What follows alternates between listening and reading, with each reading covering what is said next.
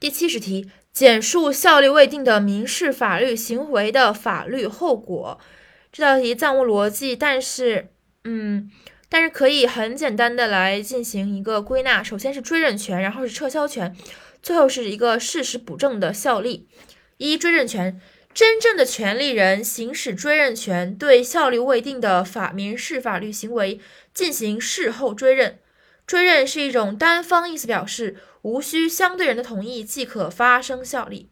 二、撤销权，善意相对人行使撤销权，从而使效力未定的民事法律行为归于无效。三、事实补正，效力未定的民事法律行为会因特定事实的出现而补正其效力。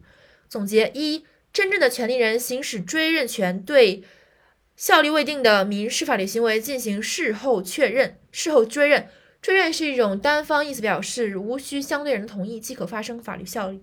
二、善意相对人行使撤销权，从而使效力未定的民事法律行为归于无效。三、效力未定的民事法律行为会因特定事实的出现而补正其效力。